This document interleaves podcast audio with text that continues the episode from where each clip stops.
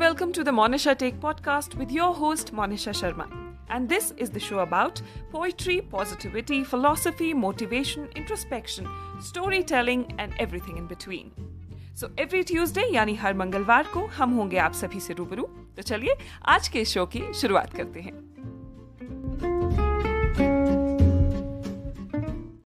नमस्कार the Monisha take के इस नए अंक में आप सभी का स्वागत है तो चलिए एक और मंगलवार आ चुका है और वक्त हो गया है एक नए एपिसोड का।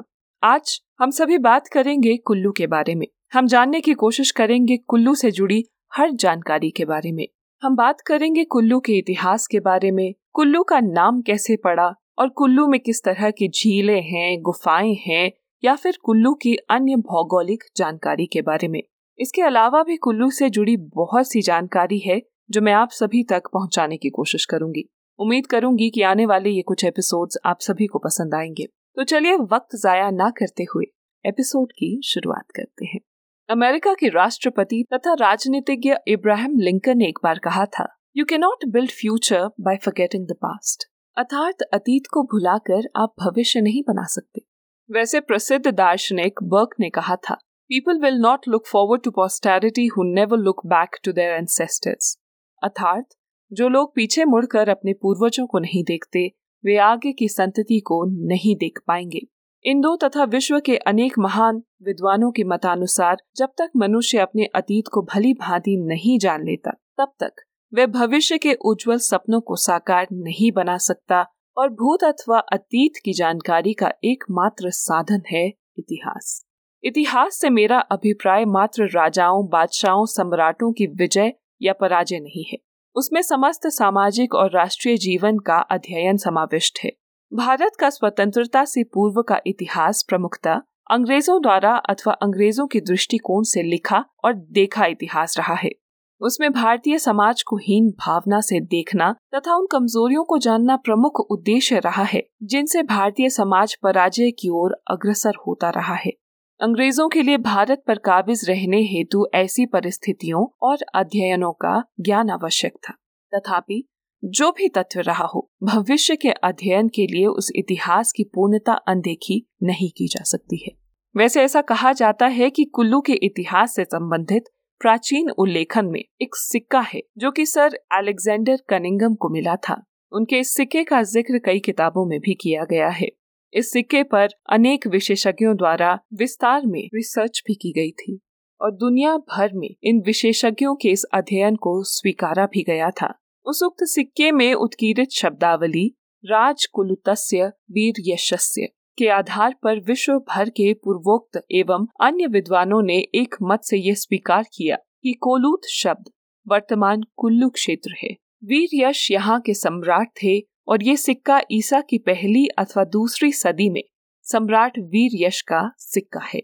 इस बात से ये स्पष्ट हो जाता है कि जब अंतर्राष्ट्रीय स्तर पर यह मान लिया गया कि वर्तमान कुल्लू का प्राचीन नाम कोलूत या कुलुत था और उसके आधार पर प्रथम सदी ईसवी से लेकर कुल्लू का इतिहास लिखा गया तो विद्वानों और साहित्यकारों के लिए यह स्पष्ट आधार सिद्ध हो गया कि ईसा की प्रथम सदी से पीछे का इतिहास खोज निकाला जाना चाहिए।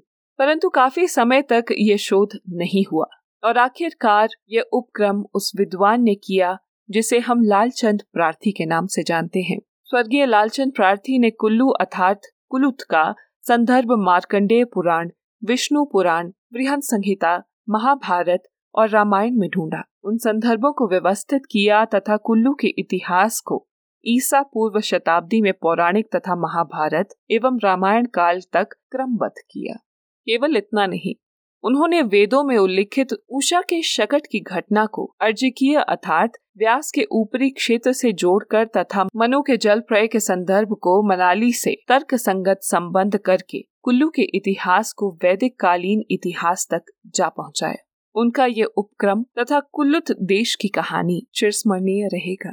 तो चलिए शुरुआत करते हैं कुल्लू से जुड़ी भौगोलिक जानकारी की। कुल्लू जिला उत्तर पूर्व में लाहौल स्पीति तथा चंबा जिला, पूर्व तथा दक्षिण पूर्व में किन्नौर तथा शिमला जिला, दक्षिण पश्चिम में कांगड़ा तथा मंडी जिला से घिरा हुआ है। कुल्लू के पश्चिम में बड़ा भंगाल श्रृंखला है, जो इसे कांगड़ा से पृथक करती है। दक्षिण में धौलाधार पर्वत है, जो हिमालय का भाग है। उत्तर पूर्व में मध्य हिमालय की पर्वत श्रृंखला है, जो इसे लाहौल घाटी से पृथक करती है। सबसे ऊँची चोटियाँ इंद्रासन 6,220 मीटर तथा देव टिब्बा 6,001 मीटर है। कुल्लू उन्नीस सौ बासठ तक कांगड़ा जिला का उपमंडल था। उन्नीस में यह जिला बना। इस समय इसमें कुल्लू बंजार तथा आनी उपमंडल और निर्मंड तहसील एवं सैंज उप तहसील है। पाँच विकास खंड कुल्लू नगर बंजार आनी तथा निर्मंड विकास की दृष्टि से बनाए गए हैं। कुल्लू के क्षेत्रफल की बात करें तो सर्वेयर जनरल के अनुसार कुल्लू का क्षेत्रफल 5,503 वर्ग किलोमीटर है। ये हिमाचल प्रदेश के कुल क्षेत्र का नौ दशमलव सात छह प्रतिशत भाग है। आकार की दृष्टि से प्रदेश के जिलों में कुल्लू का स्थान चतुर्थ है। यहाँ की घाटियों की बात करें तो कुल्लू की प्रमुख घाटी व्यास नदी के साथ उत्तर से दक्षिण की ओर फैली है। ये संसार की सबसे सुंदर घाटियों में से एक है। इसके अतिरिक्त पार्वती, गरसा, फोजलनाल, लग, सैंज तीर्थन गुशैनी कुरपन तथा आनी घाटियाँ कुल्लू जिला में है। कुल्लू की नदियों की बात करें तो कुल्लू जिला की प्रमुख नदी व्यास है। ये तीन हज़ार नौ सौ अठहत्तर मीटर ऊंचाई पर स्थित व्यास रिखी से निकलती है। भुंतर में इसके साथ पार्वती नदी मिलकर एक बड़ी नदी का रूप धारण करती है। लारजी तक इसका मार्ग दक्षिण की ओर है। उसके पश्चात ये पश्चिम की ओर मुड़ जाती है। इसकी सहायक नदियाँ सोलंग, मनालस, फोजल अलीनी छाकी सरवरी, पार्वती, सैंज तीर्थ नदी है। व्यास नदी बजौरा से दो किलोमीटर दूर, झीड़ी स्थान पर मंडी क्षेत्र में प्रवेश करती है। आउट सिराज की नदियाँ आनी तथा कुरपन सतलुज नदी में मिल जाती हैं। व्यास नदी में प्रदेश का सत्ताईस दशमलव छह प्रतिशत पानी आता है। ज़िले की झीलों की अगर बात करें तो कुल्लू घाटी में कई झीलें हैं। ये सभी बर्फ़ के पानी से बनी हैं तथा काफ़ी ऊंचाइयों पर स्थित हैं। यहाँ की प्रमुख झीलें हैं भृगुसर। भृगु एक छोटी झील है। इसके किनारे ऋषि भृगु की तपस्थली थी। ये मनाली से 10 किलोमीटर दूर है। यहाँ का रास्ता वशिष्ठ होकर जाता है और सीधी चढ़ाई है। अगला है दशहर सर। ये झील मनाली से 25 किलोमीटर दूर है। और रोहतांग से छह किलोमीटर दूर है। ऐसी धारणा है कि इसमें नहाने से चर्म रोग दूर हो जाते हैं। इसके साथ कई दंत कथाएँ भी जुड़ी हैं। ये 4200 मीटर की ऊंचाई पर स्थित है। तीसरा है सरिताल ये सरी जोत पर स्थित है। इसकी ऊंचाई चौदह हज़ार फीट है। इसके निकट से सरवरी नदी निकलती है। ये लग घाटी के अंतिम छोर पर है और जिसकी दूसरी ओर मंडी तथा बड़ा बंगाल के क्षेत्र आरंभ हो जाते हैं। वैसे कहा जाता है कि यहाँ का दृश्य बड़ा मोहक है। चौथा है सिरियोल सर। इसे श्रेय जलसर भी पुकारा जाता है। ये जलोड़ी जोत के दक्षिण पूर्व में थोड़ी दूरी पर स्थित है। इसकी ऊंचाई 3135 मीटर है।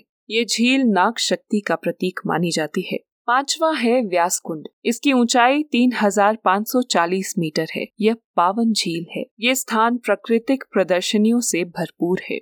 सोलंग नाला से 14 किलोमीटर तथा रोहतांग से ये 8 किलोमीटर दूर है। ऐसी जन धारणा है कि इसके किनारे व्यास ऋषि ध्यान करते थे तथा कुंड में स्नान किया करते थे।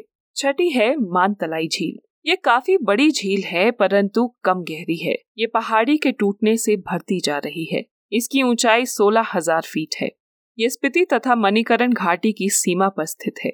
सातवीं है द्योरी झील। ये सैंज घाटी में है। आठवीं है हंसा झील। ये पास पास की दो झीलें हैं। इन्हें हंसों के जोड़े के समान माना जाता है। इनमें से केवल एक झील में नहाते हैं और दूसरे में नहाना वर्जित है।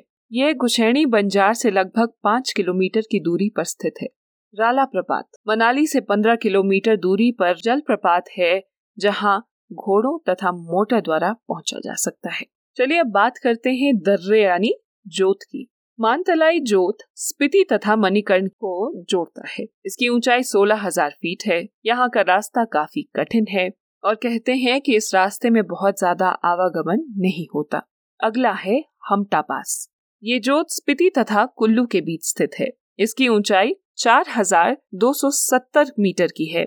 मनाली से 23 किलोमीटर की दूरी पर स्थित है हमटा जोत। अगला है मनाली जोत इसकी ऊंचाई 4,200 मीटर है। ये मनाली से 8 किलोमीटर की दूरी पर स्थित है। बड़ा भंगाल और मनाली को जोड़ता है मनाली जोत इस जोत को कपड़ा व्यापार का पुराना मार्ग माना जाता है। वैसे रानी सुइग मार्ग भी इसे ही कहते हैं। ऐसा कहा जाता है कि किसी रानी ने यहाँ से गुजरते हुए एक बच्चे को जन्म दिया था जिसने कुल्लू तथा कांगड़ा दोनों पर भविष्य में राज किया था। इसी कारण इस जोत को रानी सुई के नाम से भी जाना जाता है। अगला है चंद्रखनी जोत बारह हज़ार फीट की ऊंचाई पर स्थित है चंद्रखनी जोत नगर से इसकी दूरी है छह किलोमीटर। वैसे ये जोत मलाना तथा नगर घाटी को भी मिलाता है। अगला है सरी जोत ये जोत स्थित है पंद्रह हज़ार एक सौ आठ फीट की ऊंचाई पर। ये जोत कुल्लू तथा बड़ा भंगाल क्षेत्र के बीच पड़ता है। अगला है भूभू जोत 9,880 फीट की ऊंचाई पर स्थित भूभू जोत। पुराने समय में काला नमक गुमा इसी जोत से लाया करते थे लोग। अगला है दुलची जोत। यही एक जोत है जो सारा साल खुला रहता है और इस पर बर्फ़ भी बहुत कम पड़ती है। इसे कंडी जोत भी कहते हैं। इसकी ऊंचाई 6,750 फीट है। ये भी पुराना व्यापार का रास्ता माना जाता है। ऐसा कहते हैं कि मंडी और कांगड़ा के राजाओं ने मिलकर इसी रास्ते से आक्रमण भी किया था। ये जोत बजौरा और मंडी को मिलाता है। अगला है रोहतांग जो ऐसा अनुमान है कि इसका पुराना नाम भृगुतुंग था। इसकी ऊंचाई तेरह हज़ार चार सौ फीट है। टनल बनने से पहले यही जोत लाहौल और कुल्लू घाटी को जोड़ा करता था। व्यास नदी का उद्गम स्थान भी यही है। अगला है जलोड़ी जोत। 3135 मीटर की ऊंचाई पर स्थित जलोड़ी जोत। ये जोत आनी और बंजार घाटियों के बीच स्थित है। अगला है बशलेव जोत। 3150 मीटर की ऊंचाई पर स्थित बशलेव जोत निर्मण तथा गुशैणी घाटी के बीच है। अगला है पांगची जोत। ये जोत सैंज तथा गरसा घाटी के बीच है। तो ये हो गई बात जोत और झीलों की। वैसे मुझे कमेंट सेक्शन में लिखकर बताइएगा ज़रूर कि आपने इनमें से कितनी झीलों और जोत के बारे में सुना था। वैसे भौगोलिक जानकारी मैं आप सभी को और भी देना चाहती हूँ, पर मुझे लगता है कि सारी जानकारी आज ही दे दूँगी तो जरा ओवरडोज हो जाएगा। तो आगे की जानकारी के लिए आप सभी को इंतज़ार करना होगा अगले मंगलवार का। अगले मंगलवार हम बात करेंगे थोड़ी बहुत भौगोलिक जानकारी के बारे में और उसके साथ साथ हम जानेंगे कि कुल्लू का नाम कैसे पड़ा। उम्मीद करती हूँ कि आज का ये एपिसोड आप सभी को पसंद आया होगा। मुझे कमेंट सेक्शन में लिखकर बताइएगा कि क्या आप भविष्य में भी इस तरह की जानकारियाँ और सुनना चाहेंगे या फिर आप सिर्फ़ दंत कथाएँ सुनना चाहेंगे। आपकी राय का मुझे इंतज़ार रहेगा। आज की ये जानकारी पसंद आई हो तो इसे शेयर करना मत भूलिएगा। इसी तरह की और कहानियों और जानकारियों के लिए आप मेरे पॉडकास्ट द मोनिशा टेक को Facebook Instagram Spotify Wink music Hungama music Hubhopper Google podcast Apple podcast और यूट्यूब पर। सब्सक्राइब और फॉलो कर सकते हैं। Thank you